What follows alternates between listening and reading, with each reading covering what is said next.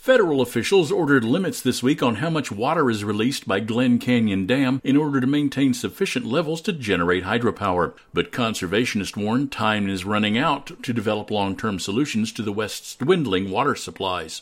The Bureau of Reclamation is cutting its release from Lake Powell into the Colorado River by a half million acre feet over the next year. The move is aimed at keeping the water level above 3,400 feet, the minimum needed to drive Glen Canyon Dam's hydropower turbines. Taylor Hawes with the Nature Conservancy says while the move buys some time, stakeholders need to develop long term solutions to dwindling water flows these announcements are just continuing to show how dire the situation is. And the longer we wait, the less options we have. There really is a sense of urgency to not waste the nine to 10 months that we've just bought ourselves and to continue finding solutions and implementing them quickly. Hawes says decades of high temperatures, low runoff, and depleted reservoirs have had a profound effect on the water and power customers in the West who rely on resources from the Colorado River Basin.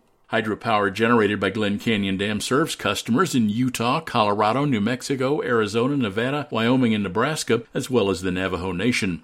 Uh, Hawes says cutting the flow from Lake Powell means less water in Lake Mead, primary supply for millions of customers in Arizona, California, Nevada, and parts of Mexico. It will mean less water going down to Lake Mead, which will be impacting Lake Mead and the lower basin state to some degree. The goal of these operational rules, though, is that it will be what they call operationally neutral. Ultimately, there's less water in the system. Hawes says as long as the annual snowpack in the Rocky Mountains remains below historic levels, water supplies will continue to drop. Everyone has to tighten their belt, but at the same time, we have to look out into the future and make sure the system is sustainable. So we have to find that long-term solution that allow all water users and everyone who depends on this river system to adapt to less water. I'm Mark Richardson. Find our eight trust indicators to support transparency and accuracy at publicnewsservice.org.